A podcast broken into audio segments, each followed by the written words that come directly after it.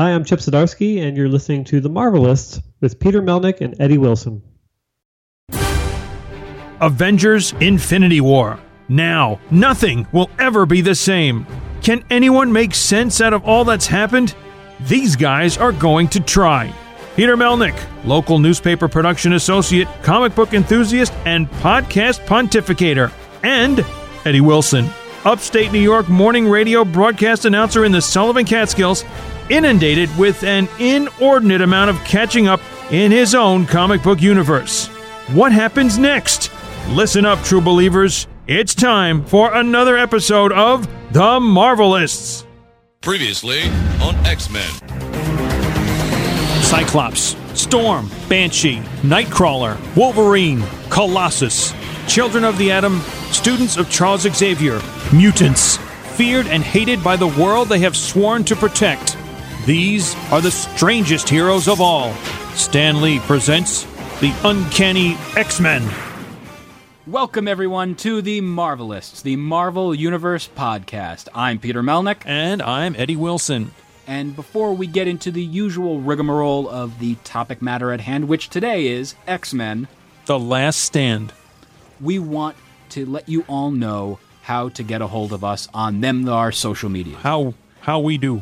First off, go on Facebook at facebook.com/The Marvelists. Give us a follow on there. And while you're at it, also go on the Twitter machine at The Marvelists. And give myself a follow at Peter Melnick.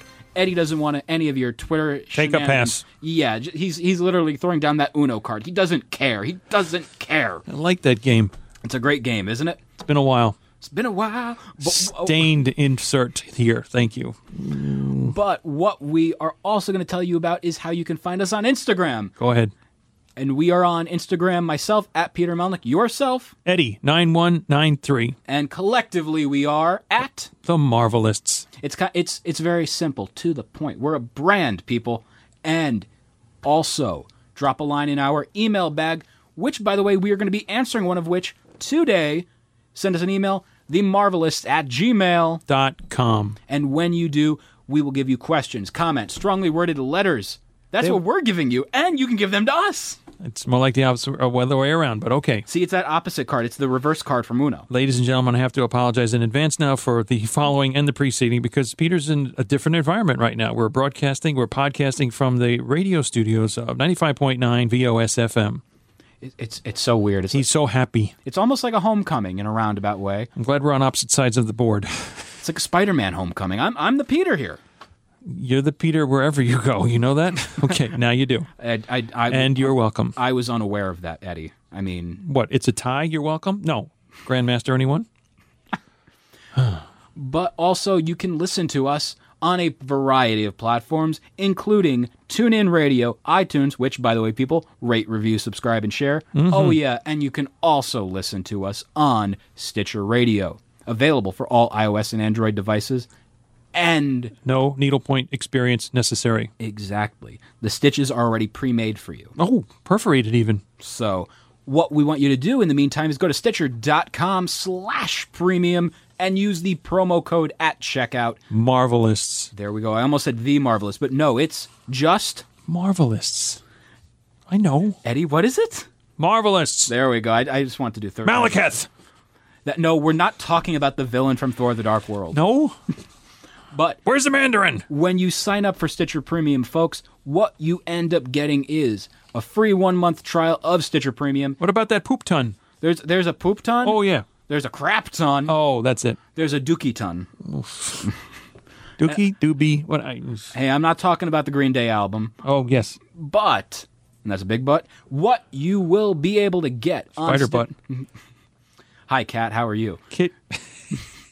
No, folks, what will happen is when you get Stitcher Premium, you can listen to a variety of programs, a plethora. You get... You're going to clean that microphone, aren't you? I very well might. I mean, my spit might. I don't know. We'll figure this out. All right. But you can listen to programs such as WTF with Mark Maron, the full archive with a lot of interviews with Mark.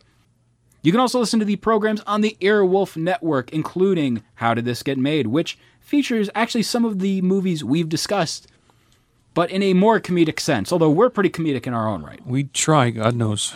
by gum. I like when you say by gum. Like that got back into my vernacular, just an FYI. Yeah, that is great. That is terrific. Yes, exactly. We had a lot. We just did a lot of rigmarole. We have a guest rigmarole, too, we have to get to, don't we? We'll get to the little fella. He'll be fine. He'll be fine. But we also can have you listen on there to the Weird Al Yankovic's Concert Archives.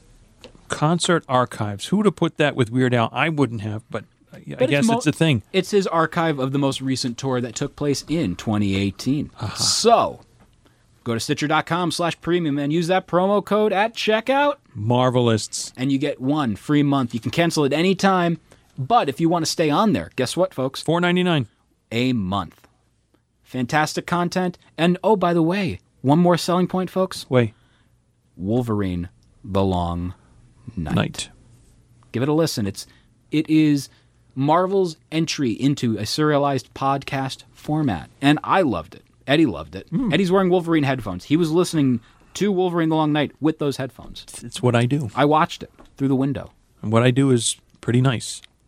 Like me watching you through the window. No. Our guest just looked at me in the greatest way possible. Gravest way, you mean? Potentially. Like put you 6 feet under, grave, 86 that. Okay. So before we get into discussing the topic at hand of X-Men The Last Stand and our little bit of news, the big thing that happened today as of this recording on September 18th, we want to introduce a friend of the show, a delightful young man by the name of Joseph V. Abraham. Thank you. I'm happy to be here. And I've saved these 2 comments because I didn't want to interrupt the... rigmarole. Wonderful... Shtick. Intro and all the great stuff you guys had, but the Weird Al Yankovic reference, was that because this podcast is like white and nerdy, or at times it can very well be? But and then my second statement is when you talked about looking at Eddie through the window, are you more James Stewart or Melissa Etheridge?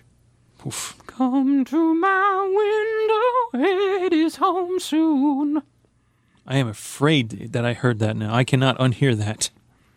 You'll hear it in the windows tonight. Rattling. No, but anyway, Joe, first off, even before we get into everything, how can people get a hold of you on social media? Oh, well, it's great that you use my full name, Peter, because pretty much at Joseph V. Abraham is my Twitter handle and my Instagram handle. V is for Vector. Did they even say... handle for Instagram, or is there like a... I've seen it from time to time. Yeah, whatever they call it. In the non-CB way? I mean, that's a CB thing. Breaker. Yeah, 10-4, good buddy. Yeah, and of course... R.I.P. Burt Reynolds. Yeah, and, they can always read my stuff in the local newspaper for us, but I know you have listeners all around the world, so they can do us online, scdemocratonline.com, and I write sports and life, news stuff, and I work with this great Peter Melnick. And, hi, folks. Oof. And, of course, I know Eddie, because we have many mutual friends. And we're found in similar, traveling in similar circles, kind of thing. Yes. And sometimes getting dizzy at that. But. Now, speaking, Joe, of around the world, we got a letter in our mailbag. And in that mailbag, we received from Nathan Donnelly from Melbourne, Australia. Down under. Exactly. What a great letter. Men at Work and Colin Hay. He's not from Men at Work. He's... okay. But you said Australia. You said Down Under. Yes. Yes, I did. And Colin Hay's a lead singer. He was a lead singer for Men at Work. But he was fantastic. And he did some solo work as well. So anyway, in his letter, he basically told us how much he enjoys the show and what he likes about the show. But one of the questions he said was... comparing universes does beg the question, given Disney's purchase of Lucasfilm. Which, in your opinion, has created a superior universe, the MCU or Star Wars? And he says he'd love to say Star Wars, as it was the first movie he saw as a child. It was released in Australia in October 1977, and you can actually watch Mark Hamill promoting Star Wars on YouTube in Australia. Very cool. So his question of which is the superior universe, Star Wars or Marvel... obviously, we're going to have that Marvel slant, yep. But for myself, I have to go with Star Wars in a lot of ways because there is that massive community, sometimes positive, sometimes incredibly toxic, but I digress. Star Wars came first, so you might be leaning towards that. Marvel came first, Eddie. You know that. Cinematically? Okay, I that I could say, but I'm just talking about in general. Okay, like, I think that's what he's going in general. Okay, I thought he was really specifying it to the movies, the movie franchises. Right, the MCU. Right, and the Star Wars. But I think what he's meaning though is more in the line of just the brands in general. Okay. Well, Marvel is more far-reaching, I would say. And I don't mean in terms of light years and that kind of thing, because Star Wars is Star Wars. I mean, it reaches further out in terms of other media, whether it be books or other interactive things, games and things that I'm not leaning towards myself, but I'm just a fan of the movies. And of course, the whole comic book thing. But Marvel is more extensive, so it could be a matter of personal opinion. There could not be one greater than the other in some people's eyes, and in all fairness. I mean, go ahead, Joe. Oh, I lean towards Marvel. I recently watched all the Star Wars movies in the last year, first time ever in 25 years of existence. Oh. So I could be claimed again by my friends. And pretty much... It was a hell of a ceremony. Yes, it was. It was a great ceremony. We lifted you in a chair, like C-3PO. Yeah, I levitated like Yoda. But anyway, the point is, you know, I think Marvel is better only because I would have to say they do a better job of connecting their movies and there being an understanding or one plot that it leads to, whereas Star Wars and their attempts to, you know, start out at this time period, then do the prequels and whatever they call them upon there. I just feel like it's very jumbled and there's not a lot of connection. Fair point, good point. Mm-hmm. But they're both good. So. And in regards to Star Wars, I do feel, though... I believe there is a much more loyal fan base to an extent. Maybe not so much loyal based on the hemming and hawing we've seen over the past year or so due to The Last Jedi. But, yeah, I think that Star Wars has a wider reach in terms of people that like it, whereas I think if you have Marvel, I think that a lot of times you have more people who are generally into the sort of superhero type of or comic type of deal that get into it, whereas Star Wars I think has a wider reach where you have people who, you know, have a variety of interest, whether it's sports or other things that have said like, oh, well, we really like Star Wars. So I think that they have the edge there, but I was just saying in terms of, you know, what movies I think connect better and are just a better... Just when you said that, Joe, I had a thought that people like Star Wars to different degrees. Some people say, I like Star Wars, I really like... You know, like they could answer every question in the Star Wars Trivial Pursuit type of thing. I can't. I can give you the basics and not get too far into character details and analysis, and some people are uber fans. So there are varying degrees and, you know, the splintering of how much do you know, love, whatever... I'm sure they should come out with a Obsessed with Star Wars book like we have the Obsessed with Marvel book. Well, one thing about Star Wars and Marvel that I had a conversation with friend of the show, Mitch Halleck, promoter of Terrificon, and he brought up that Star Wars lost that level of specialness with the frequency of the movies. However, Marvel, on the other hand, I'm just as excited for Captain Marvel as I am for Avengers 4, and just like I was for Ant-Man and the Wasp. Did I hear you right? Mitch said that it lost momentum or... Star Wars. Because of the frequency of the movies, the Star Wars movies? In some ways, yeah. Because we lost that specialness where, wow, I was excited for this.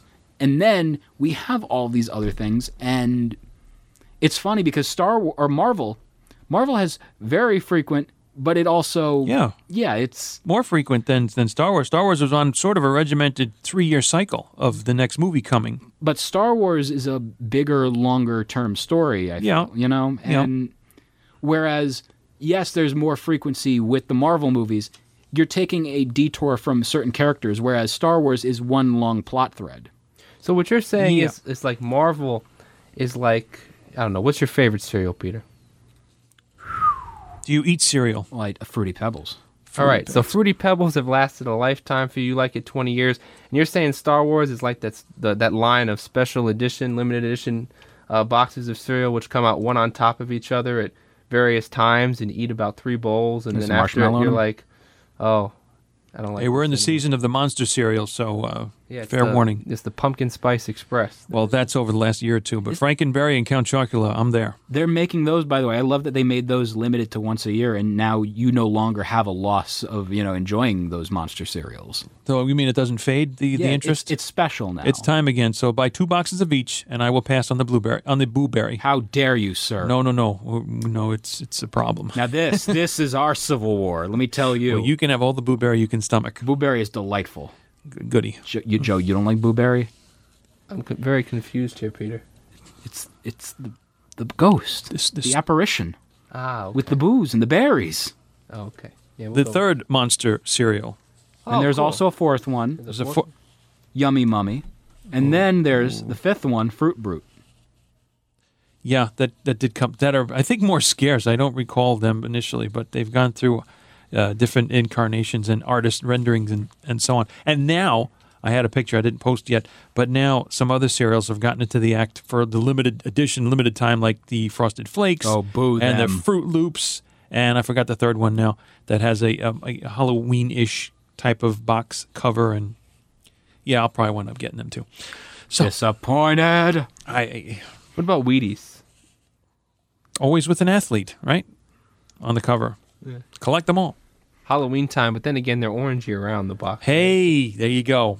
I think they already had that down from the beginning. Enough said. Moving right along. Yes. In a Studebaker, Eddie. Uh-huh. Frog and a bear. Call on the captain, the other captain now. So yeah, basically, that's how I feel about the Marvel stuff and the Star Wars stuff together. Nathan, once again, thank you for your listenage or patronage or whatever it is. And great letter and email. We appreciated that. Now, also, we want to add a little correction from an episode. It's going to be from about 2-3 weeks ago, maybe, give or take, 2 or 3 episodes ago. Mm-hmm. We had mentioned during our Punisher episode, we got a couple comments about this, by the way, on our Facebook page and private message. Which Punisher episode? We're referring to Punisher from 2004. Remember the ice pop scene? Yes. Apparently, it did, in fact, happen in the comics, in Punisher Warzone in 1992, drawn by John Romita Jr. Nice. Okay. So We were called to task for that. Because I think you had said, no, they would not put that in the comic book. They wouldn't. It would be so toned down. And it did not feel like it, man. Well, and I'm looking at the panel, I'm like, okay, I guess it did happen, but that does not fit the tone. Do we have an issue number? I'll go look it up. No idea, but I know, like I said, it's during the Punisher Warzone John Romita run, so I want to say within the first 12 issues or so. Okay. Mm-hmm. And I believe it's written by Chuck Dixon as well. Don't quote me on that one. No, I'll be lucky if I remember what you just said there, so I'll just start looking through issues. Exactly. And it won't be on the cover, so we'll have to just go into detail. So now, as of today's recording, September 18th, 2018, we want to talk about the big news, the really big news. What dropped today, Eddie? The trailer for Captain Marvel, coming in March of 2019. And it's really funny that both that and Shazam are happening around the same time, same month-ish, around the same time, month-ish, March, April. So, you know what? Marvel's done that a month apart from its own films, or close to that mark. But what is Shazam's real original superhero name? Captain Marvel. Yeah. Well, Captain Marvel. Well, no, yes, I'm sorry, Captain Marvel. But Marvel was the original with 2 L's at the end of it, and I think hyphenated. Respect the hyphen. That's why I mentioned it, too. But I like the opening words of the trailer, that it says, in 2019... discover. Oh, I just blew the next 2 words. I was going to write it down too, but that was part of the trailer, the words that show up, and that's why I paused in between. People just watch the trailer. Yeah, what makes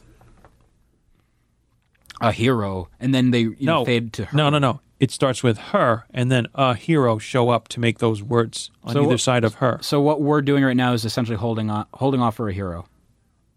Bonnie Tyler. Holding out for a hero. Holding out for a hero. Terrific. Off the Footloose soundtrack, 1984. Dude, yes. In 2019, discover what makes her, and then add and the O at the end of. I think that was more than kind of, it was very cool.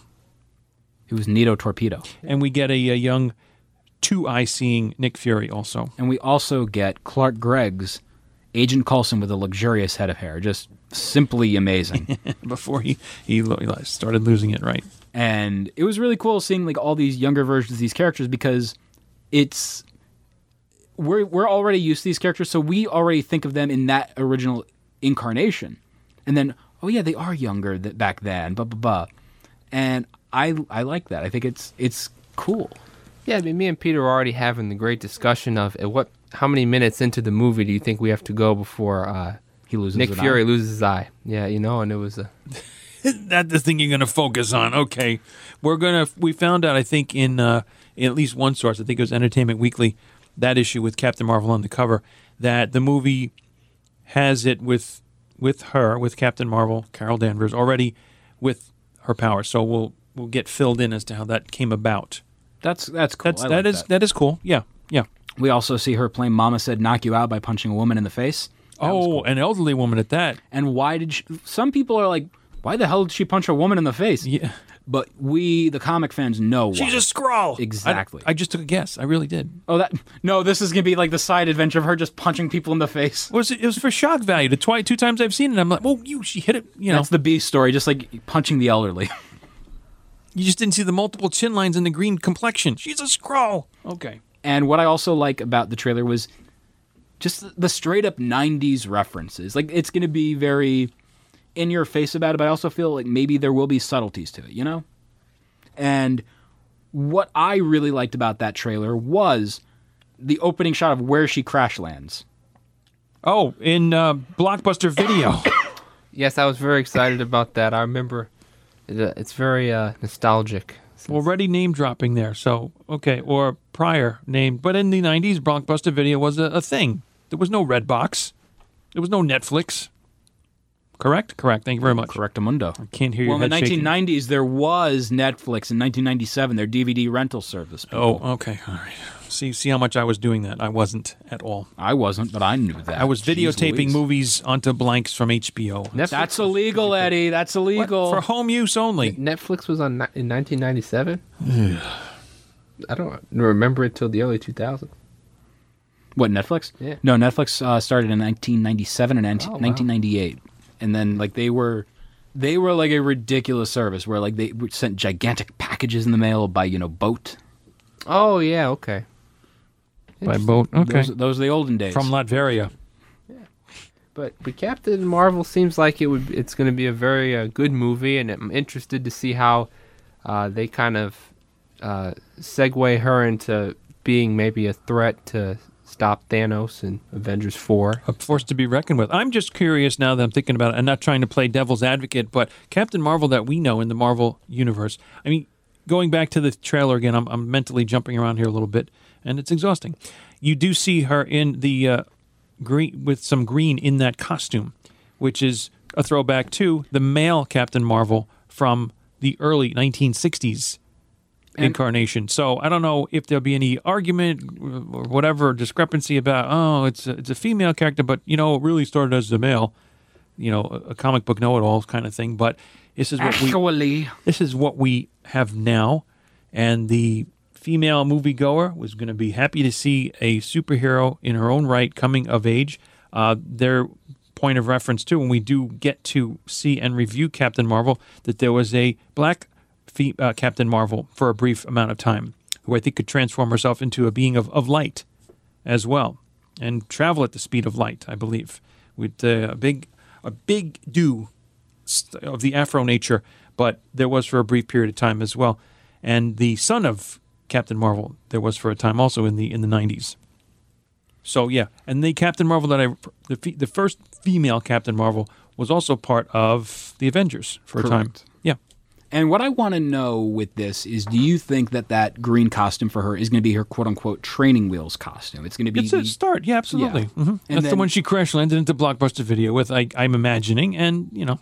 And then we'll see her in the, you know, red, yellow, and blue, which is going to be cool. I can't wait to see that, you know, how she gets that costume, how that happens. Yeah. Maybe it's too much in the sun, so the green kind of lightens up. No. It's just layers that way. In the wash, too much bleach. Well, she did promise 2 weeks ago that they were going to break the internet. So they broke it with the release of that issue cover as well of Entertainment Weekly. Yes, yeah. That broke the internet? I'd like to at least, you know, put a thing in the wheel, and, you know, it went... Spoke in the work. Yeah, there we go. Yeah. Fix it. Come on, we need this thing. Yeah, it's it's definitely it's a great 2-minute trailer, and definitely whetting the appetite for the next installment in the Marvelous. It'll be movie number 21. 21. Okay, that'll be movie 21, and Avengers 4 is 22. Okay, there we go. And then a whole new universe all again. That's going to be the craziest part about it. Like the whole. This is their reboot. This is their whole. We're going to keep some elements and then change up other things. I like that. See, the reboot is because you have the gauntlet, now you're going to have a boot. So, yep. Ant boot. I'm going back to the first Avengers movie. And the mystical belt will probably be the third reboot, right? Maybe a hat. Collect the whole series. You're going to get a big old costume here. Yeah. Okay. The Infinity Pants. No end. Ever.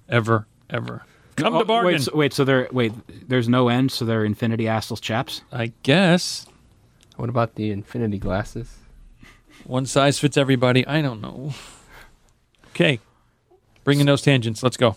So bring it on home to me. What we're going to be doing now is into our main event of this episode. Ladies and gentlemen, welcome to the main event. I'm sorry, it's wrestling, isn't it, or fighting? Yeah. It's punching with the fists and the stuff and the kicks and the ball punches. It's very Las Vegas. It's good. Yes. But what we want to talk to you people about is X-Men: The Last Stand from 2006, and this movie gets a bit of a bad rap. Personally, I'll just get it out there now. I like this movie for the most part, but there were quite a few problems as a comic book purist, where I'm watching the movie and go, actually, that should be this way. Why is it this way? Yeah, well, what are they doing? It went into a black hole maybe and they didn't know how to get out of it. Yeah. Could be. I think I enjoyed it more. I absorbed more in this watching this time around. But the first thing you have to figure out, of course, like I think I must have started the notes with, join the Brotherhood, take a stand. Which side will you choose? That kind of. It's a good way to put it. They put it that way, so I did it for all. It's 1 hour and 44 minutes of running time. Which is really short for an X-Men movie, to be completely honest. Because most of these movies are very lengthy, and they give you a lot more to process. Well, if they were a lot of characters in there, first of all, so some you hadn't seen before, and some whose names I will say were there if we don't touch on them throughout the course of it. And I said, wait a minute, that character was there? Wait a minute, that one was there? And I'm sorry, when I see those things, it's kind of like trying to be like to the fans, hey, did you see who was here just now? This guy was over here. Oh, yeah? 5 seconds. Whoop-de-doo. Yeah. It's pointless. Why would you incorporate that character other than to be like, hey, let me get a reaction out of Billy over here with his, big gulp soda going, oh my God, guys, look. What was that, like you said, maybe to get people in, like Spider-Man 3 had to have all these characters in for, Yeah, but those characters still had a use. Yeah. Whereas, you're seeing, for example, like let me, I'm trying to think of a random character. Pull one that didn't even really do anything. Can you think of one? The dude, I'm sure I can. Who? There's a dude that had like a blowfish face, and he killed that doctor. Oh, I called him Porcupine. Yeah, but he was there, but he kind of served a purpose. There were other ones where he had a couple of different. Yeah, that you're saying, Joe. That one did have more screen time. Killed that doctor, and I think he was Kid Omega at the ending credits. If I identified the right character. The multiple man had like... Yeah, he was nothing. Yeah, he was a decoy. He was two scenes, essentially. Let's go with multiple man, because multiple man you can build an actual movie around because of the concept of the character and the fact that they might actually be doing that with James Franco. He's going to be doing that soon, so who knows? Jamie Madrox? Jamie Madrox. Madrox, M-A-D-R-O-X, I believe. Hey, people listening, add us at Peter Melnick and at The Marvelists, and let us know through strongly worded tweets how we botched that pronunciation. It happens. That was very macho, man. Yeah. Uh-huh. Very nice, Peter. Thank you. Uh-huh. All right. Macho listening man. Read the notes. Yeah, and I guess why they will be arguing their points where they thought the movie went wrong, and I guess some also what they liked. I actually, from what I had heard talking to Peter entering this, I think liked the movie the best of the three of us, so I will try to defend it in my best nature. You'll be a defender. Yeah, Peter warned me, I guess, Joe, to say, you know, we want to get the other viewpoint, and Joe really liked it. And okay, well, I'm usually pretty much on, not on the fence, but middle ground. So and Peter's like, hate it, your fence, and I'm like, I like it. Yeah, I mean, I'm leaning towards more forgiving if there were errors and mistakes and like, why did they do that kind of, yeah. Or I wish they didn't. You know, I wish they didn't kill Scott. I wish they didn't kill the professor. Let's go with that for starters. But the biggest botch of this movie was Dark Phoenix. Plain and simple to the point. Why did you have that story? What's the point? It was an afterthought the entire movie. They were just trying to continue a plot thread from the previous movie. And I thought, yeah, you could have done this whole movie without her, and it would have been fine. Well, I disagree there. Why is that? But did you want to do a whole movie without her? Yeah, you can, because then it's called X-Men 4. Well, I mean, I thought that they knew going into that movie, or they had a pretty good idea that that was going to be the last one of that particular group, or else why would you call it The Last Stand? I mean, otherwise you'd be... Next to last stand. Yeah, because we're seeing Xavier standing in one scene, and then he's in the wheelchair. That was his last stand. You know, he's levitating. Otherwise it would be like, maybe Last Stand, or X-Men Last Stand, question mark? Or ... question, yeah, you know, but hey. I mean, you know, I don't know. I mean, I guess from my point of view, I think that you had to have her in the movie. From my point of view, the Jedi are wrong. Yeah, you know, I just that's another Star Wars reference, folks. And going back to the X-Men, I mean, for me, I just, you know, I feel like, and part of my argument that I have is that the whole X-Men trilogy of the first one, the second one, and the third one is really revolving around two major points. One of which is that this disconnect between mutants and humans, which I think has a very important and powerful message. Oh, it's profound. When you look at even today's society and the separation of certain folks and, you know, and that type of thing with mutants and humans, and sort of how you saw in the first movie how... And second, and how, like, you know, there was a great dislike for them. And then by the time you get to the third movie, at the end of this movie, Hank McCoy, the Beast, a.k.a. by Wolverine calls him Furball, became the ambassador of the United Nations. So that's like a big point. So that comes full circle. But the other part of this movie, which would probably something the comic book purists would probably hate, is just from the beginning. And I have to apologize to the marvelous listeners coming into this because I'm not a comic book purist. I've never read any of these X-Men comic books. I have no idea what the comic book should say. Yes, but, you know, my point is that it seemed they were very hell-bent from the beginning to have this love triangle exist between Logan, Scott, and Jean, right? Solely in the comic book, and it's like it's in there as well. So they want to put it through in this medium as well, and see what, you know, how it plays off the fans. And I would say it was the most intense of the trilogy in terms of the relationship. Yes, no question, absolutely. And it was the most like the comics, in my opinion. And were those two things, the mutant human relationship and the love triangle, solved by the end of this movie? Yeah, tragically, but you know. We had some dead X-Men. Yeah, Scott died. Logan had to kill the love of his life, very tragically. When I saw the gravestones, by the way, at the end of the movie, I don't know why, but just seeing Scott Summers, Charles Xavier, Jean Grey, the tombstones, it's like it was like a pet cemetery. Like, well, we got the fish dead, let's just bury it in the backyard. Like, that's what it reminded me of. Like, just a little morbid part of me. I'm like, oh, we're just burying them in their backyard now, I guess. I think, though... And I kind of thought, yeah, I'm not sure how I liked the way they were done, but I think there are more tombstones in the sense of memorial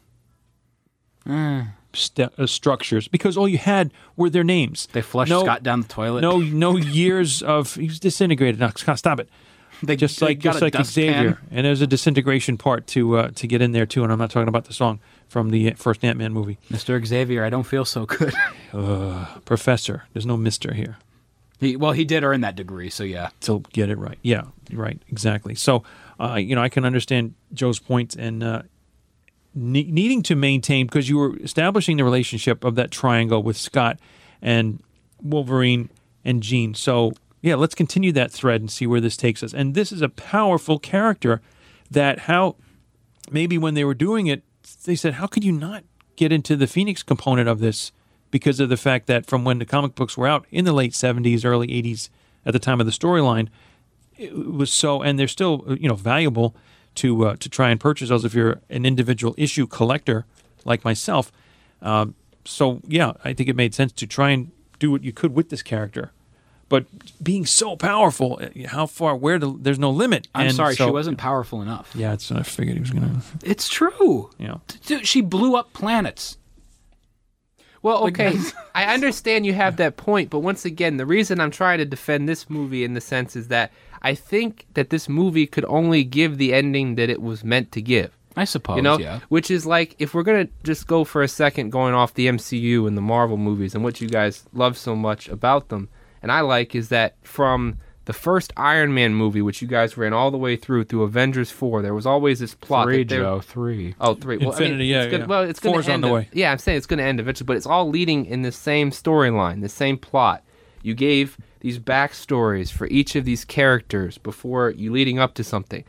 In this movie, if you want to talk about the Dark Phoenix and the whole point of she's not powerful enough and she blew up planets, well, they never had any time to establish that storyline. She never went to space. She died in a flood. So the point is, I don't think any of the three X-Men movies, if you're trying to judge it on that credence from the first one, I mean, literally, you have Logan not knowing anything about his life besides the fact his name is Logan, cage fighting in the first movie. Then he meets a little girl who can hurt people with a touch. Mm-hmm. And then they get in a truck together, and they're driving. And then a saber tooth comes out of nowhere and throws someone out of the car. Like, from the beginning, there is no growing storyline. No, we can just take the before Sabretooth out, I guess. Yeah. No, this is the man who goes, I was on the Facebook the other day.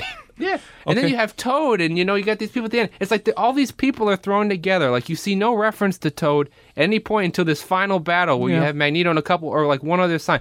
So everything in the three movies were kind of thrown together. So I don't think you can judge the Dark Phoenix off of, well, she should have had more power when were they going to establish this? Because from the second movie, she died in a waterfall.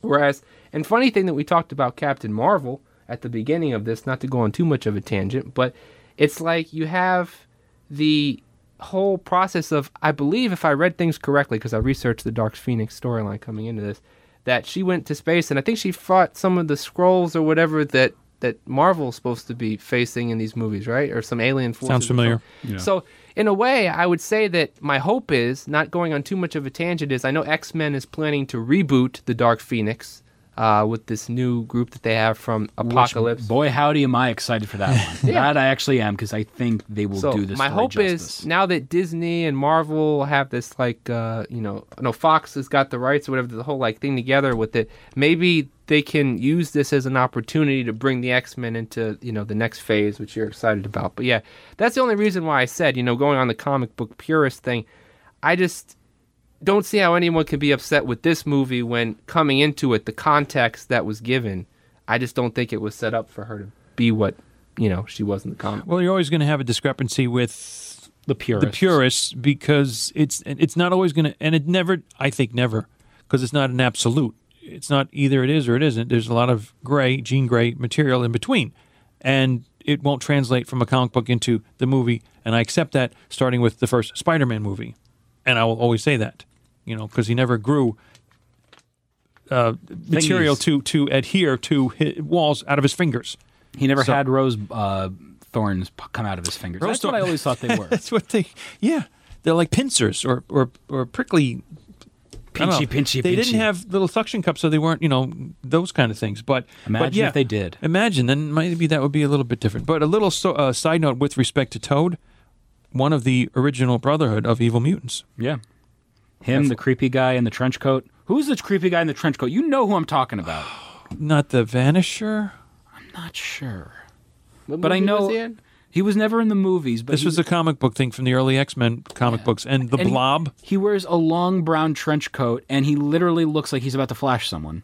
And I love how on Ed Piskor's X-Men Grand Design, one of the variant covers for number 2 is him going, "Mind if I lick your ankle?"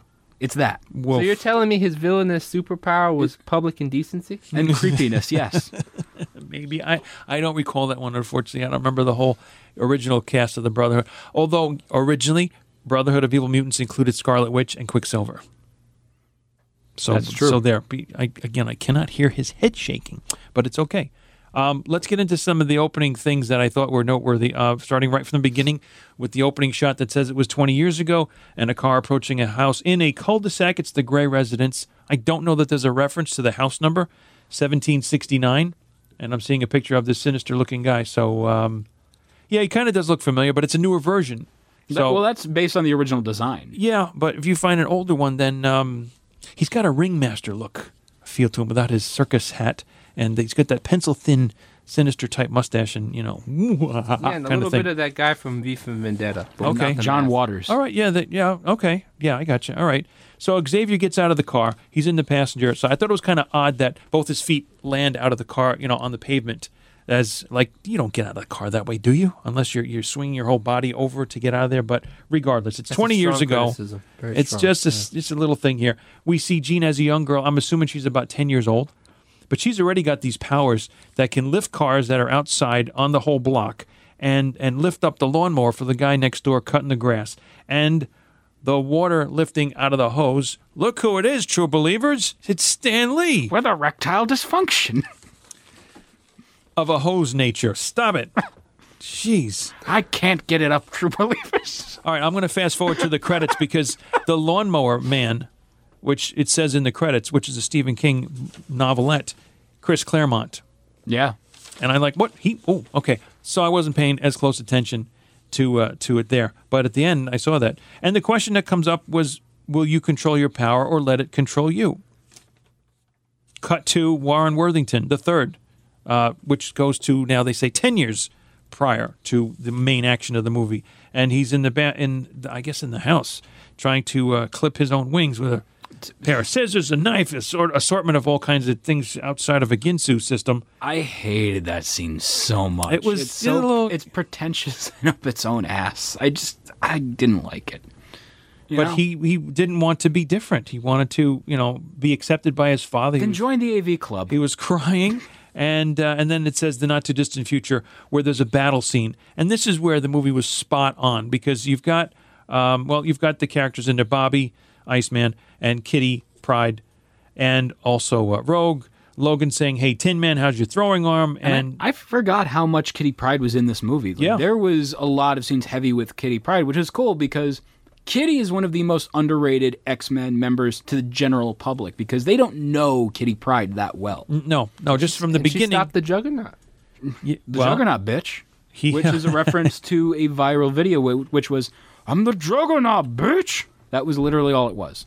They referenced a meme in the X-Men movie. Referenced it. Oh, so the movie got that line from a meme online back in the early 2000s. I had no prior knowledge of that, so yeah. But speaking of prior, well, no, not prior, it's Pride. Richard Pryor. Well, I'm going with Pride, Kitty Pryde. That sucked, Peter. Anyway, okay, so. Yeah. So it turns out they're fighting a sentinel where the head comes flying down and Wolverine exits from behind that head and says, hey, Colossus, nice throw. We get to hear his name at least instead of, hey, Tin Man, you know, that kind of thing. That'll happen later, that kind of a setup. But you realize now, as everything kind of fades away, it's a danger room session. And I actually thought the scene was supposed to be from Days of Future Past. Like, that was my initial idea of this whole post-apocalyptic future with the Sentinels. Wolverine looks a little bit older. You couldn't know it was from Days of Future Past because we hadn't gotten to that yet. Oh, I get that, but it's that scene, that scenario from that storyline of the whole post-apocalyptic world, Sentinels attacking the mutants, hunting them down. I think when I first saw this, and I saw this sequence happening, this battle, I said, "Oh, this has got to be, you know, it's a simulation." The automated female voice says, "Simulation complete." I think they nailed it. It was a danger room sequence that is just what they would do in the comic books, but they were trying to learn how to fight as a team. As Storm was trying to tell Logan, "No, don't do it on your own. You know, not for any other reason. Like you're going to kill yourself, or whatever. You're going to mess up." But working together, that was the whole thing about it. They could cancel the session if they had to, if somebody was in danger of losing their life, simulation or not. But that's, you know, he, I guess, essentially wanted to end it. And then we go to Scott, who's in a room. So essentially, you see a tear running down his face. He's hearing Jean, and you're pairing up Rogue and Bobby, and maybe there's a relationship going on there. Scott and Logan, who Scott decides he's going to go out assuming, you know, finding Jean because he's hearing her voice. And the interchange is good because Scott has a line that says, "Not everybody heals as fast as you, Logan." And I think that was kind of poignant. There are maybe not memorable lines in here, but upon a rewatch, some things stand out. That's why I made notes about it. And then we go to, like you already mentioned, Joe, the Department of Mutant Affairs, and one blue, furry, bounding beast upside down, as the character would be doing, reading something, in this case Scientific American, with a story on the cover that says Tracking Mutations, and him being addressed as Mr. Secretary before he gets to become the UN ambassador. We have the other blue-skinned mutant, which is Raven, or Mystique, Raven Darkholm, who she's addressed as, but she says that's her slave name. And her family, what did it say? "My family tried to kill me, you pathetic meat sack." Well, another very memorable line. And I'm very upset when she's going, "Homo sapien." Real quick, going back over to the introduction of Heck McCoy. First off, I was not a fan of how the character was introduced in the previous X-Men movie, where he was just literally a guy making a cameo on a TV. And to be honest, yes, going back to what we were saying, these kind of Easter eggs or whatever of just like hidden appearances of these characters, like, they're designed for the hardcore fan to go, "Oh my God, you guys, it's that guy." Yeah. From issue number 72. They drop it in. Right. They drop these little things in. Colossus had a big fight scene in the second movie when Stryker raided the school, where he was like, you know, helping him. He was the main force in helping him get the kids out safely. But what I liked about this movie was the usage of Hank McCoy, and, you know, right down to the whole, "Oh, my stars and garters." That was a great line. That was just right from, so. And if we're being honest, people geeked out. I think I did. If we're being honest here, has there ever been a, would you guys say that this casting of Kelsey Grammer playing the role of Hank Beast McCoy is on par with a Charles Xavier being played by Patrick Stewart, Wolverine being played by Hugh Jackman? I would say he fits the character. He's like, you can't see anybody else other than, "Oh, for God's sakes, Niles." Yeah, I think, yes. Even if you don't know much Kelsey Grammer other than this movie, which I only know in passing. I never was a regular fan of his regular TV show. But to know his mannerisms and his quips, he's humorous. He's also brilliant. He's a doctor. Henry, a.k.a. Hank McCoy. If you get past the, you know, those two names, which are somewhat synonymous, but one is more slang, I guess, and more relaxed, comfortable, whatever we're called. But this leads to the ability to say, "Kelsey Grammer, action star." Think about that. Yes, it does. Yeah, I remember more for Beast. I never liked Frazier. "Oh, for God's sakes, Joe." So they are. I know more Kelsey from being the Beast. But, you know, well, there comes a time whenever, you know, when they're the battle, the fight scene at the end. All men must fight. And about what about diplomacy? Well, there comes a time whenever, "Oh, you get the point. Oh, yeah, I don't know what to do. Those tossed salads and scrambled eggs. They're calling again." Where was that from? I don't know. Frasier, Mercy. From the Mind of Melnick. Oh, I thought that was like Gilligan's Island for a sec. No. That's completely different. That's not whatsoever like Frasier. Sort of, except they're on an island. But yeah, back to X-Men. Well, we also have the introduction of Jimmy, who is the character known as Leech, who, because of the name, can absorb other mutants' powers and essentially negate them. And that comes in handy later on. We also see Worthington Labs, at least in their logo. The introduction of Dr. Moira McTaggart through a video. Xavier is teaching a lesson.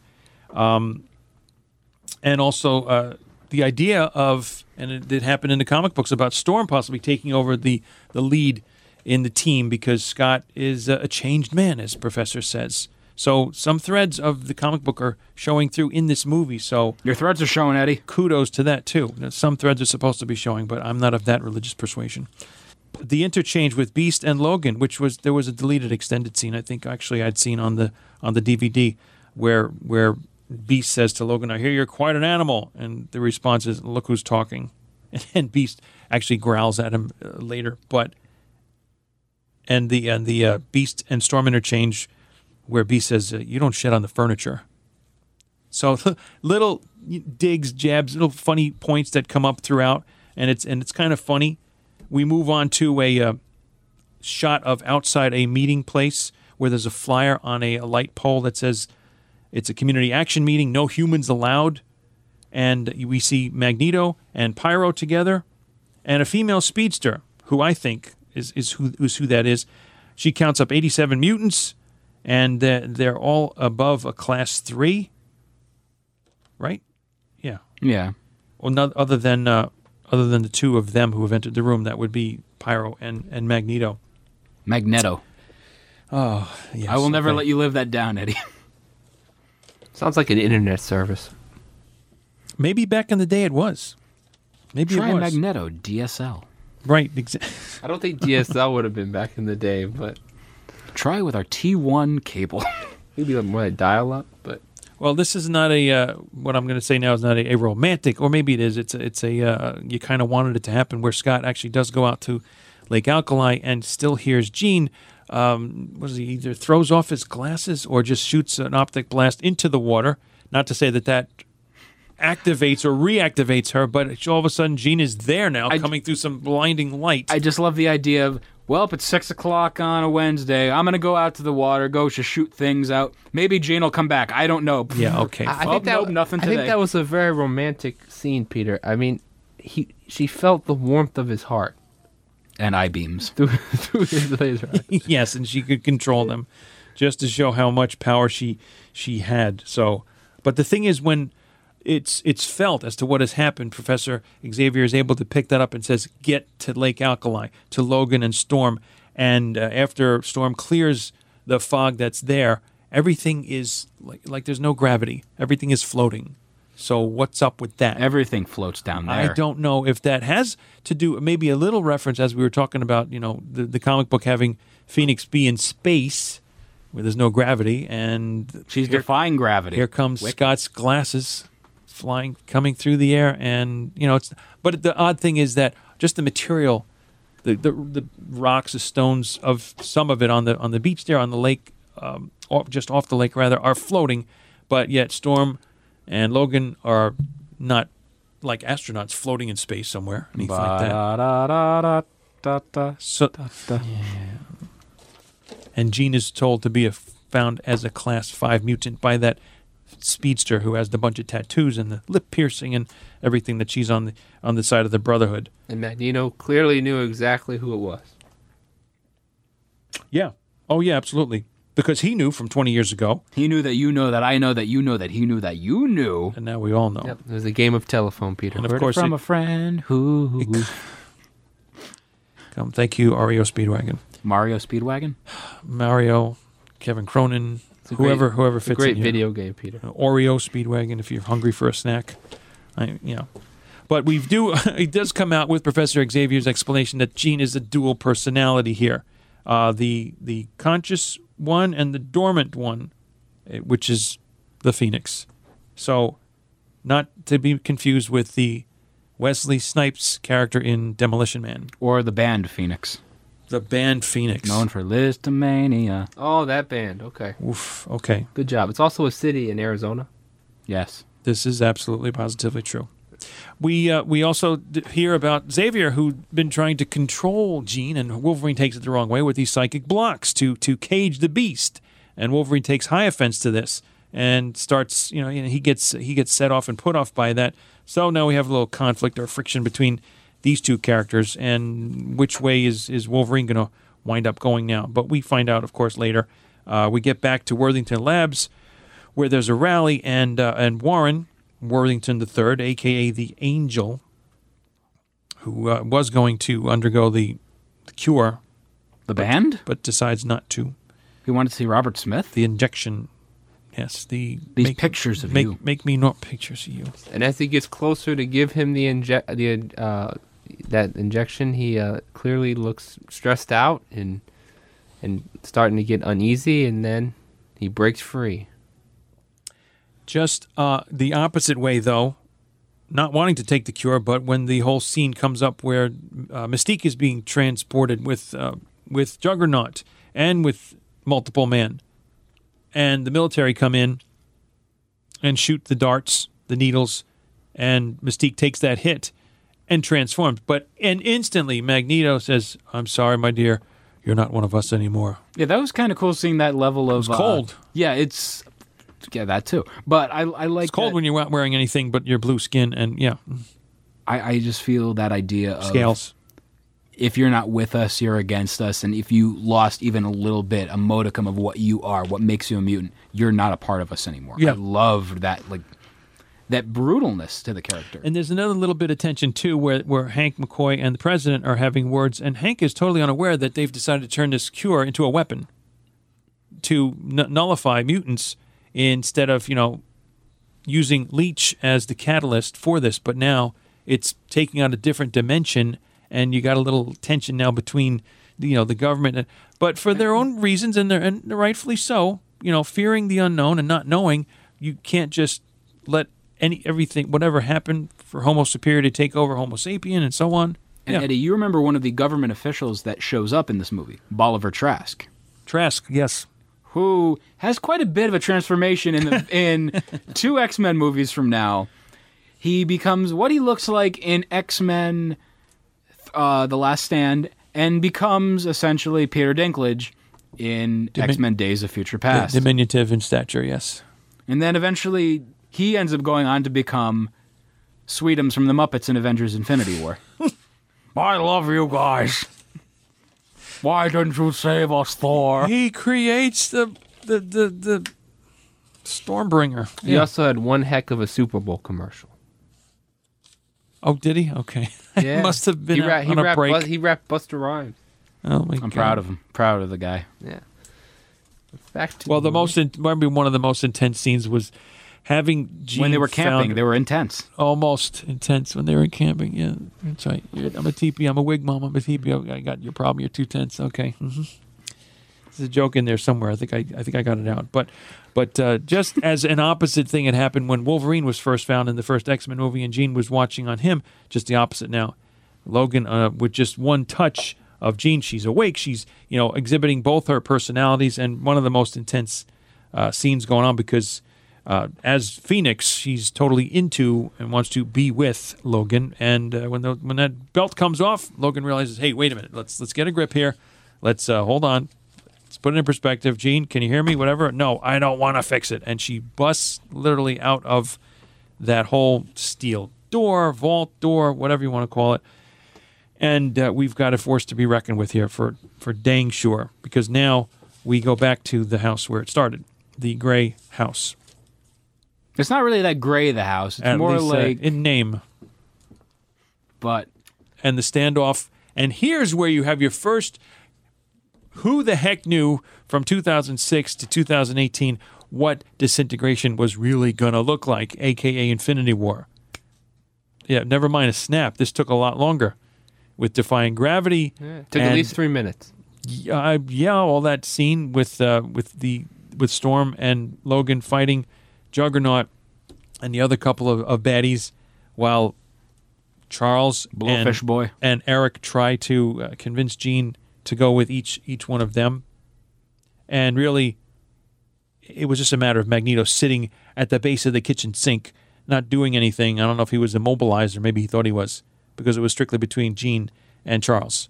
And he was saying, don't let this control you. And Kerplooey, Charles is no more. All we have is a wheelchair and a sobbing and crying Logan and Storm. End of scene.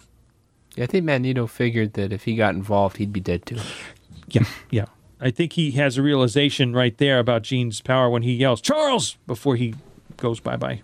Yeah, because as strong as Magneto is, it's always been sort of, I believe, like how superior and supreme that, Charles Xavier was. So for someone to just dispatch of him rather easily. Mm-hmm. Yeah. And leave it to be put upon Storm's shoulders, because she's really the most...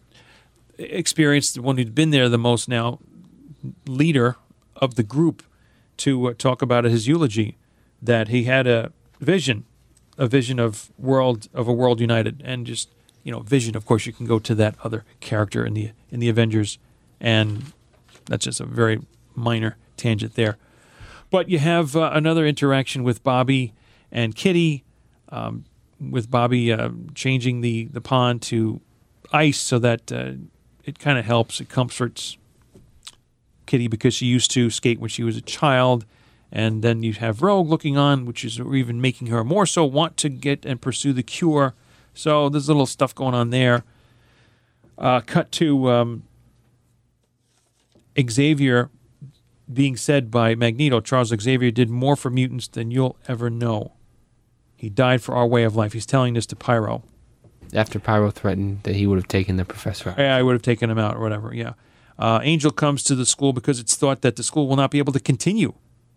And such is not the case, because Storm says, no, we're going to keep the school open. We'll take you in. And at the Xavier Memorial is where now Wolverine hears Jean's voice. So that's going to unfold. What happens next? Oh, Bobby is looking for Rogue. She's online, I think, to get the cure. Pyro shows up, and he, of course, throws a flame ball at the lab to start something up, and Magneto's threat is issued on Fox 5 News. You have that little drop in there. And part of what I remember hearing, I don't know if it was part of the commercial for the movie, but Magneto saying, your cities will not be safe. Your streets will not be safe. You will not be safe. Some kind of accent going on there, I think. Yeah. Much better than mine. Much better than yours. Joe is the master of accents. Yeah. Really? Everyone I do goes back to the same one. Which is? It's like a mix between German and Chinese. Wow. Journese. Yes. I guess. Not good. Joe, do your best Russian accent for Colossus. From Deadpool? Sure. Vodka. Succinct, to the point, one word, two syllables. Yeah, Thank you, Peter Rasputin. Many apologies. The more words that happen, the worse it gets, so I just stuck with the one. Many apologies to our Russian listeners out there. Yeah, right, okay, yeah. We also have another scene here where we get to get the unleashed full berserker rage of a tank top, white-shirted Logan in the forest, Wolverine, fighting through to find Jean, and he gets roughed up pretty good by being tossed around by Magneto, and maybe mercifully so when he is tossed aside by Magneto, slams into a tree, and you just see him briefly drop down on the ground. You see he's pretty bloodied up, but it's a very short scene, just enough to register in your mind, wow, he's really messed up. Okay, and it went to the next thing. I think that was a merciful thing to make it so short. Next, what's up? Magneto's base of operations. Because they got all the information, meaning the government, from Mystique, who's now human, and the famous quote, hell hath no fury like a woman scorned. Especially a blue one. Yeah. Blue and scaly and no more. Formerly blue. Formerly blue, exactly, right. But hey, you get to see, at least this is the second scene with Multiple Man, that he's his image is all those characters supposedly on that map, on that radar that's being surrounded by four different sides, and he says, okay, I surrender. He's the last one. So they were on to the government coming in and trying to wipe out, or at least subdue, the mutants with their plastic cartridges. And they said it, as they were dispensing, the troops were being assembled. Pick up your cure cartridge, absolutely no metal. That was a good scene to remember, that they had learned, Magneto, master of metal, can't have any metal, let's do this. So it looked like they were trying to do the right thing. We'll see what happens to the troops later. Unfortunately, they don't meet too well. But how about the Magneto moving the bridge scene to get to Alcatraz? This was an interesting scene because I saw a lot of criticism online for this particular scene in the movie. Oh, really? Yeah, people were like, for someone who's as powerful as Magneto, why take it? I mean, I know the thing was on water, but like, why spend so much time dismantling a bridge? You have the same argument, like Peter was saying, that Phoenix is so strong she can blow up planets, and she wasn't powerful enough. And so this kind of sounds like it's along the same lines. And the interaction with the passengers in the one car that was stopped on the bridge. You mess with one of us, you mess with all. Oh, wait, that's Spider-Man. It's Green Goblin, it's Mary Jane. Well, I mean, I didn't have a problem with the scene because I think it fits Magneto's personality. He likes the theatrics. And sure. He's a showman. Yeah, so he's like, let me just... What's a Hugh Jackman reference? Okay. And he likes to perceive himself as like, because of, you know, Charles Xavier looks at their powers as being like protecting people who don't have the powers and being a member of society. Magneto looks at him like, we are the superior species, we can do it. So what more godlike type of interpretation would you get than seeing someone move an entire bridge over water? Yeah, so locking the door to your car isn't going to help you. That the wife, the mother as the passenger decides to do that. Yeah, it was just like, you know, trying to put a bit of humor into an oncoming serious situation. I mean, vehicles came a long way to that point, but not that far. Yeah, right, exactly. But the thing that bothered me here now at this point of the movie was this bridge has been moved. Your next scene, it's nighttime. Pick up that, you know, I don't think I caught that the very first viewing, but you're just moving along with the way the movie is unfolding. But it wasn't like the sun was going down when he's moving the bridge. It didn't take him all that much time, I don't think. But here we go. You know, they're on a shooting schedule, and this is when they could get to it next. So now it's nighttime all of a sudden. Pyro roasted them up some s'mores. They talked a little bit, made a game plan. Yeah, in chess, the pawns go first. That was the first wave. Speaking of Pyro, by the way, he's just as useless to me as he was in the first movie, or the first appearance of him. Trying to be, he's a badass wannabe. How's that? He's just nothing. Like, he literally made a little fireball and blew up a building. That was about it. Yeah, but he did better by making s'mores out of those flying vehicles. True. And he is a kid, though. Talk about a car bomb. Yeah, he is. He's a high schooler, essentially. His character is cast as. So when you look at it that way, I mean, he's not supposed to play a huge role. He's not at the pinnacle of his power. Kitty Pryde was a high schooler, and she had quite a big role in the comics, at least. She did. She kind of grew and evolved into that. They brought Kitty up to speed with this movie because it was all hands on deck. And you had the 6 different X-Men make their... Well, Kitty came off the Blackbird, jumping into the battle scene at Alcatraz with Bobby, phased down so they would fall, be broken, and then come back. And Bobby says, don't ever do that again. But they come into their individual... You get to see a little bit of their individual dropping into the fray of the band. I did like the incorporation of that joke, and as well as the usage of Kitty Pryde in the battle. But I felt like I didn't like her being an ancillary player with the whole love triangle or the love story going on between Bobby and Rogue, because you don't do that with that character. Who is she known primarily with romantically? In the comic book, with Colossus. Mm-hmm. And the fact they didn't touch on that really bothered me. The closest thing they had with that was them sitting at the funeral together. Yes. In my opinion. Like, that was the closest thing. Yeah. And, yeah, once again, I know it can't exactly be like the comic. You have to, deviate from the source material. And there are many times where that is beneficial and it helps. But by doing that, in some instances... it's not doing these characters justice how they really should be portrayed. And to make Kitty Pryde just something that makes another character jealous, no bueno. Don't like it. Don't like it. I don't like it. Well, I mean, Bobby was just being a good teammate. I mean, They're exhibiting human characteristics. So maybe, the flaws of jealousy. The mutants have similar things that humans do, so there's some parallels to, hey, we know people who are like that, and they're not mutants, but, they behave that way too. So maybe they're drawing subtle, subconscious parallels in this. It could be. It is possible. But, we have the Magneto Pyro flaming flying car show going on. And then, of course, Sunday. The line, Raceway Park. Yeah, okay. In Englishtown, New Jersey. Thank you for that delineation. But some of the lines come back from before, like we work as a team, the best defense is a good offense. Bobby goes up against Pyro. Maybe you should go back to school. And we have, and kudos to this scene where Bobby becomes a full-blown Iceman, so to speak, because he is iced over, glazed over, and, to...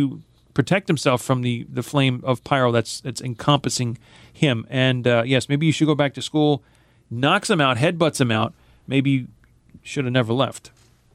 It's a big coming of age there from Bobby. Exactly. The Wolverine-Colossus thing again. Let me get a strike. Colossus picks up Wolverine and throws him. That's from the comic books. Fastball special, baby. Fastball special. That's exactly what you didn't hear in the movie, but that is what they called it in the comics. The fact they didn't say that in the movie was a disappointment. Come on. Yeah, he said, let me get a strike. Yeah, okay. Fastball special, man. Fastball maybe special. Connected to the first time he said it where he said, how's your throwing arm? Let me get a strike. Fastball special. I don't know. Why? Maybe they didn't think it would fit. I'm not sure. Maybe the director needed to read the comic books more. Dang nabbit. Yeah. That's possible. Yeah. But I love the deception, though, where Wolverine comes flying and Magneto gets brought down, flipped over, you never learn, actually I do, and in comes a bounding beast, wham, with the injection, and knocks him down. And it's funny the way Magneto reacts, because instead of doing what I thought he would have done first, he instead is laying on his back, then turns around to face Jean and says, "This is what they want for all of us." And then he decides to take the needles out of his chest. Like that would have helped anyway, but just the sequence kind of threw me off a little bit. But okay, fine. So yeah, now immediately it's... then he cast himself out, because now he is no longer a mutant either. Yeah, I'm... He says to Wolverine. And then he says, "One of them." One of them? Yeah, exactly. Now it's down to just Jean as the Phoenix, and unfortunately the cavalry comes in, not to the rescue, but to all their demise. And Phoenix does havoc on every... Not the character, not Cyclops' brother. Does wreak complete and utter destruction on any and all living beings, human or mutant, because the ones that had first gone in to... And they killed the Doctor, the porcupine guy that I referred to before, and the other, they get wiped out. They get disintegrated. Of course, the first rally of troops wiped out. "Let's get out of here," the Beast says. And it's down to now Jean, Phoenix, and Logan, Wolverine, who keeps getting shredded and reassembled, who, when you think about it, is the best one to go up against her if that's what she's doing to everybody else. He can kind of... He said he was the only one that could stop her. Yeah, or at least get close enough to try and do something. And you know what? This comes to, of course, the last line of her saying, "Save me," and him saying, "I love you," and then snicked. And she is dispatched. Very happily, by the way. She was smiling. She came to you. The smile comes from the pain. That's actually part of a Black Crow song. She talks to angels. But that's a different set of... scenario, but I make the music references. It's what I do. I appreciate that one. Oh, that's good. But this actually reminded me of a lesson, of a saying, a phrase I've heard, is that you only hurt the ones you love. And I think that's true to some degree. Yeah. Yeah. Heavy lesson, significant pregnant pause here. So now we have a rogue who has returned. She's cured. Leech, I think it's Leech that we see coming down the hallway in the mansion and giving a hug to Storm. He's now got some stubbly hair growing. I'm pretty sure that's that the Leech character, so maybe his ability has been toned down or modified, that kind of thing. And then we have, like you mentioned earlier, Joe, about Hank McCoy being announced as a UN ambassador, and in response to watching that TV broadcast, Logan saying, "Way to go, Furball." He does call him Furball in one other scene, but it's a deleted scene. It's when they meet each other for the first time. Who's the Furball kind of thing. But they just used it the one time, and that was enough, you know. Finally, end of the movie, Magneto sitting in the park with the chess set, and it's not the wind blowing on the chess piece, but there's a slight movement when he has his hand waved up in front of it, and that's how we are left with Bryan Singer's name coming into the beginning of the ending credits. Let me mention two things. As already I did say, the Lawnmower Man character, which is reminiscent of a Stephen King book title or novelette, Chris Claremont, the Water Hose Man, as he was identified, Stan the Man Lee. There is a credit of Jubilation Lee. Jubilee. Didn't pick up on that one. Didn't see who the heck that was. Siren. Although I was saying it's Siren because it's S-I-R-Y-N, whatever. There's a Psylocke character listed. Missed that one. And then, as I said already, Kid Omega, which is, I thought, the porcupine person. But here, I think, in the first of the X-Men movies, is the post-credit scene. I hope you didn't leave the theater before this came around, because here, like you had first seen in the video with Dr. Moira McTaggart, is the unconscious man in the hospital bed in the room, and she goes to him, Moira, to see how she's doing, how he's doing, rather. "Hello, Moira." And she says, "Charles?" End. And cue me as Krusty the Clown. What the hell was that? It was something Professor Xavier referenced earlier in the movie. Being able to... What was the possibility of a person's consciousness being incorporated into another human body? I don't want to say host. That's an alien kind of thing. But there. That's the movie, kids. Yeah. All 3 pages worth. Thank you for listening. 3 for 3. And they did say in one reference that the third movie of a trilogy in this X-Men and in the other X-Men, not as good in the third one's case. It's subjective. It's a matter of opinion. They really should not have said that in X-Men Apocalypse when that movie was pretty terrible. But let's get into our overall opinions of the movie. Joe, since you're the special guest, you're going to go last. No, you go next. Okay. Listen, I like the movie. I mean, I told you guys like this. I mean, that was actually what made me want to bring you on, to be honest. I believe that X-Men 2, X2 United was the best of the 3 of these movies. Oh, yeah, from start to finish. But, you know, like I said, I understand why certain people have certain objections to it. You know, what was the purpose of incorporating this character and that character if they weren't going to shine or if they weren't going to be used accurately? But I just think that the movie gave a satisfying conclusion to what they had started on from the beginning. I mean, if you have any issue with it, I understand how important Wolverine is to X-Men. But from the beginning, in this trilogy, he was the focal point, you know, for the entire 3 movies. And if that's the case, it made sense that he would have this final showdown with Jean, this love triangle he was in, to put a conclusion to that, to have that final scene. And like I said, the mutant to human type of thing, you saw progress made. So like I said, I thought the movie did a good job of tying everything together based on sort of the cards it was dealt leading into the movie. You know, they put the Phoenix flying over the water at the end of the second X-Men movie, so you had to address it. And if they weren't going to take the time to expand into multiple movies or have X-Men go into space, then, you know, for her to develop the Dark Phoenix powers that way or whatever, then, you know, like I said, I wasn't too harsh on them for that just because, you know, I think that, if anything, like I said, it had it set this movie up to potentially not meet people's expectations. It was just the planning of all 3 movies. Was there a concise plan from the beginning as far as what would come next or how it would end? Like we've seen with transitioning over to Marvel, what's done by Marvel Studios, where there clearly is something that builds upon each other. Like that clearly was lacking in all 3, in my opinion, of the X-Men films. But I thought the movie was good because based on some of the things it set up in the previous movies, I thought it tied it around. So I was satisfied with it. And like I said, the fact that they had Magneto at the end move the chess piece and the consciousness scene that you saw there kind of left the door open for maybe they're not dead in case they wanted to revisit it in the future, which and they maybe did. The cure only works for a limited amount of time. Yeah, just like the guy's power that they got it from. So yeah. Exactly, right, sure. And to set up, you know, like you said, about the professor coming back. So the potential is there for, you know, how could you kill off the main guy? The head of the school for gifted youngsters, yeah. And then later on, you saw in Days of Future Past, which, you know, which is another conversation for another time. You could say that an alternative timeline was created.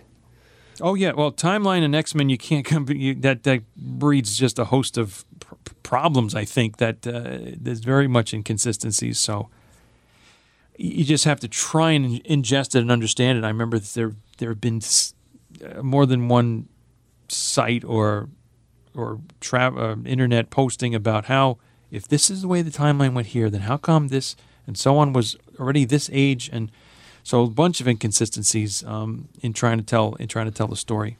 I get it, yeah. So now, Joe, on our show we do a scale of 1 to 5. Out of 5, what do you rate this movie? This is an interesting one, Peter. Yeah. If I was going out of the Peter logic, which is out of 10, when Peter ranks movies on Facebook and Twitter. Usually he's famous for the 8 of 10. That's his favorite one. I give movies bad reviews all the time. 7 means Peter hated it with his life. He's a very generous movie reviewer. Of 1 to 5, I would go with, 3.875, somewhere up in that range, you know. Not quite 4, but, you know. Okay, but you're hovering just under it. Near 70%. Like, if I was a Rotten Tomato, I would give it a 70%. You would be a burpee. So, or cherry tomato. So for mine, honestly, I like this movie more than I remember doing during my initial viewing. And during the initial viewing, I thought it was okay. I wasn't really that well versed in the X-Men lore and all that, but I liked what I saw. And to be honest with this movie, with the exception of how they handled the Phoenix storyline, the incorporation of the whole cure for mutants, that's a fantastic storyline in its own right. And to be honest, like I said, with the exception of the Phoenix stuff, it was a solid movie. It was, for what an X-Men movie is, it was good. It wasn't the greatest thing. It wasn't mind-blowing. But what you end up getting out of that is a compelling story. I just feel Dark Phoenix, that should have been its own movie. You don't need a side story or that to be the side story, because that's how it came across to me.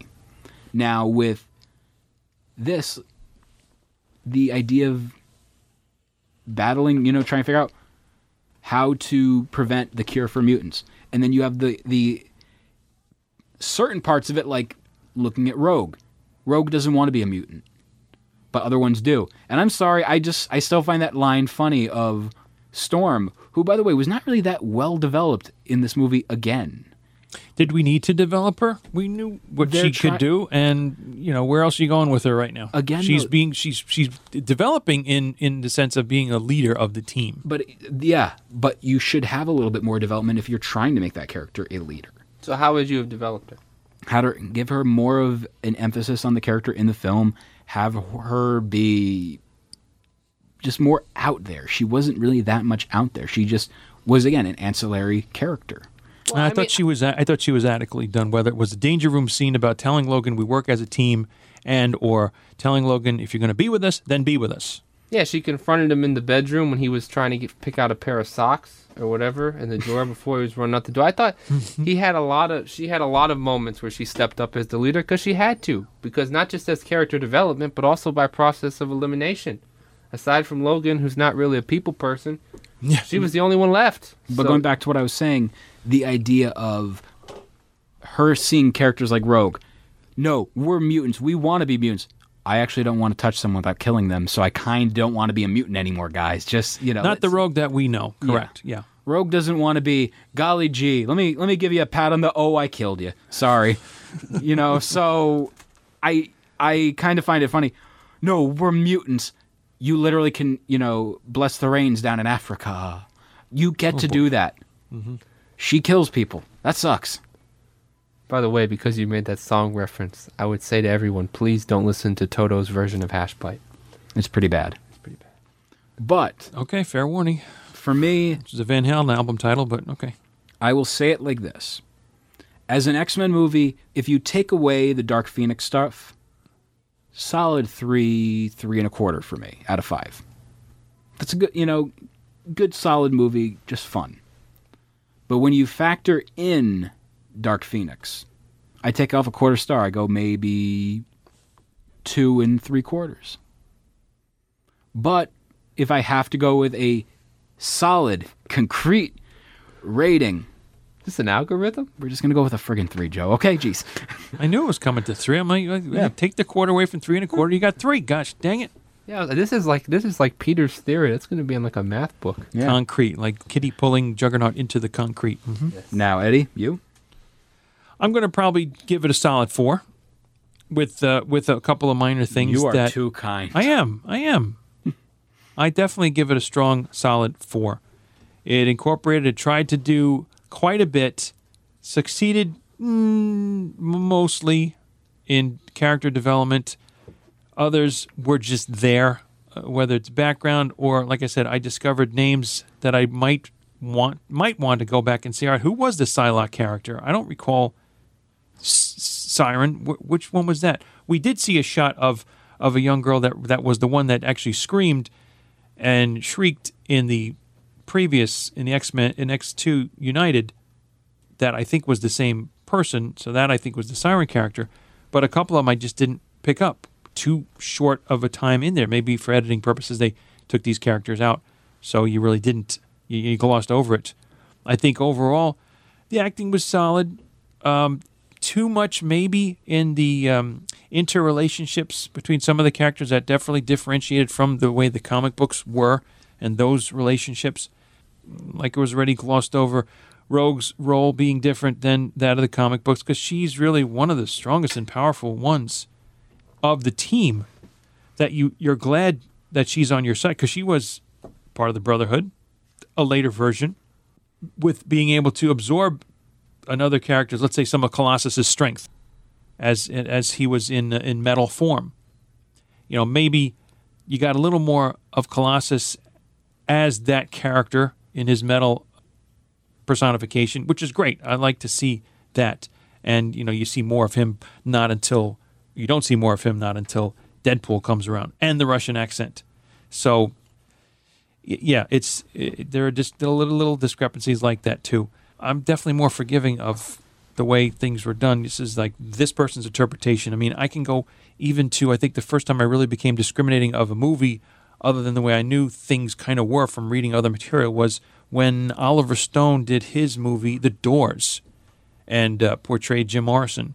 And I think some of it was definitely on target, but some of it was like, huh, what? This is his version. So, you know, you got X number of $1,000,000. You can do your version, I guess. And CG wasn't at the level in 2006 it was, where you could have a Colossus like the one in the Deadpool movies. Isn't that right? No, you actually, in the Deadpool movie, you only saw Colossus as the metal shaped. You didn't have, and there was no time for him to be Peter Rasputin. Am I right, Peter? Peter to Peter. That's a question for you. Colossus in Deadpool was strictly Colossus. He was not his human form. Yeah, they never had a human form in the Deadpool movies. Yeah. Because honestly, it was just the joke of, hey, it's him just hanging around, you know, a CGI character. Was his last name really Rasputin? Yeah. Yeah. Isn't that the name of that guy in, like, 1900 Russia that, like, led to the Never mind. A lot of these things come from history, from factual character names and events and all that. Yeah, it is true. Absolutely true. But, yeah, very much entertaining. I think I gleaned more out of it, and it hit home more this time around. As a mutant yourself, I found my myself in a sobbing nature. Of course, with Xavier's passing, and at least one other time, I believe. Well, with Jean, of course, that this had to come to pass, and the cure may not have worked on anybody. We get Mystique back in her full blue female form. We get Magneto. Later. And maybe, but then again, I'm thinking, well, maybe the cure only affected or cured somebody for a certain period of time.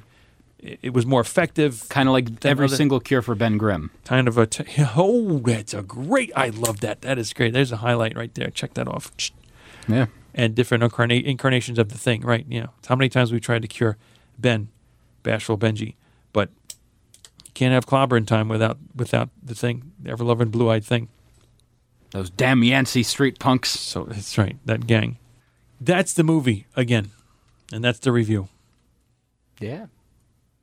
So before we go, let's go through our social media rigmarole. Go on Facebook.com/TheMarvelists. Give us a like ski on there. Give us follows on the Twitter machine @TheMarvelists. And give myself a follow on Twitter @Peter Melnick. And also give us a follow collectively on Instagram @TheMarvelists. I know, it's crazy, right? You can also follow myself @Peter Melnick and yourself Eddie9193. You can also drop us a line in our email bag. Questions, comments, strongly worded letters. We'll read them, we'll take them, we'll just air them out in the open and just throw them at random bystanders. I don't know. Throw them up against the wall and see what sticks. Exactly. themarvelous@gmail.com. And also, you can listen to us on a variety of platforms. TuneIn Radio, Stitcher Radio, and iTunes. And when you're on iTunes, rate, review, subscribe, and share. 5-star if you're ever, ever, ever so inclined. And leave a nice little review. Tell the people at home that you enjoy what you're listening to. And Peter's voice. Exactly. My golden dulcet tones. Dulcet? Yeah. Docile? Dulcet? That too. Lou Dossett Jr. Wow. This is like an SAT prep course. I think so. How far we've come. Also, people, go on Stitcher.com/premium and use the promo code at checkout. Marvelists. And when you do, what it does is help support this here fine program. And on top of that, you'll be able to get 1 free month of Stitcher Premium. For free. And guess what happens when you have that Stitcher Premium account? You can listen to a crap ton of content, including the WTF archives, some of the good stuff over at Earwolf, as well as the Weird Al Yankovic concert archives. Oh yeah, and Wolverine the Long Night. And here for there afterward. It becomes $4.99 a month. Exactly. What's next? Next movie on our docket is going to be, this year it turns 20, folks, Blade. You folks at home, watch it. Turns 20 this year, Blade. And for the matter of fact, for Eddie and I, we both have not seen Blade. I've never watched that movie. Any of them? I've never seen any of them. Okay, well, that kind of works with me, too. Bits and pieces of one or the other, but bits and pieces, I just realized. Okay. The most experience I ever had with Blade was playing the 2000 video game for the Game Boy Color. Cutting his finger. It was terrible. Yeah. Bled everywhere. Playing Blade for the Game Boy Color, which, by the way, I played not too long ago. Colorforms? Anyway, it still holds up fantastically for a 8-bit side-scroller. Beat 'em up. So, Blade. Watch it, folks. Thanks again to special guest Joseph V. Abraham. And Joe, how can people get a hold of you once again on them thar social medias? Oh, they can follow me on Instagram and Twitter at Joseph Abraham. No, it's at Joseph V. Abraham, sorry. I don't even know my own name. Long day. But yeah, no, that's a definite that's the two best ways to follow, and you know, big fan of what you guys have built here, and I think just over a year, right? Very close. Little less, yeah. A little less, yeah. It's amazing. Yeah. Doing some fantastic work. 6,000 plus. From going through all the Marvel movies leading up to the Avengers. And now just going through other Marvel movies. Yeah, and now just going through all the Marvel movies and special interviews in between. So it's great to see the idea that it was started with to what it has blossomed into today. It all started with an idea. For Peter Melnick, I'm Peter Melnick. I'm Joe the Guest. And I'm Eddie Wilson. Excelsior!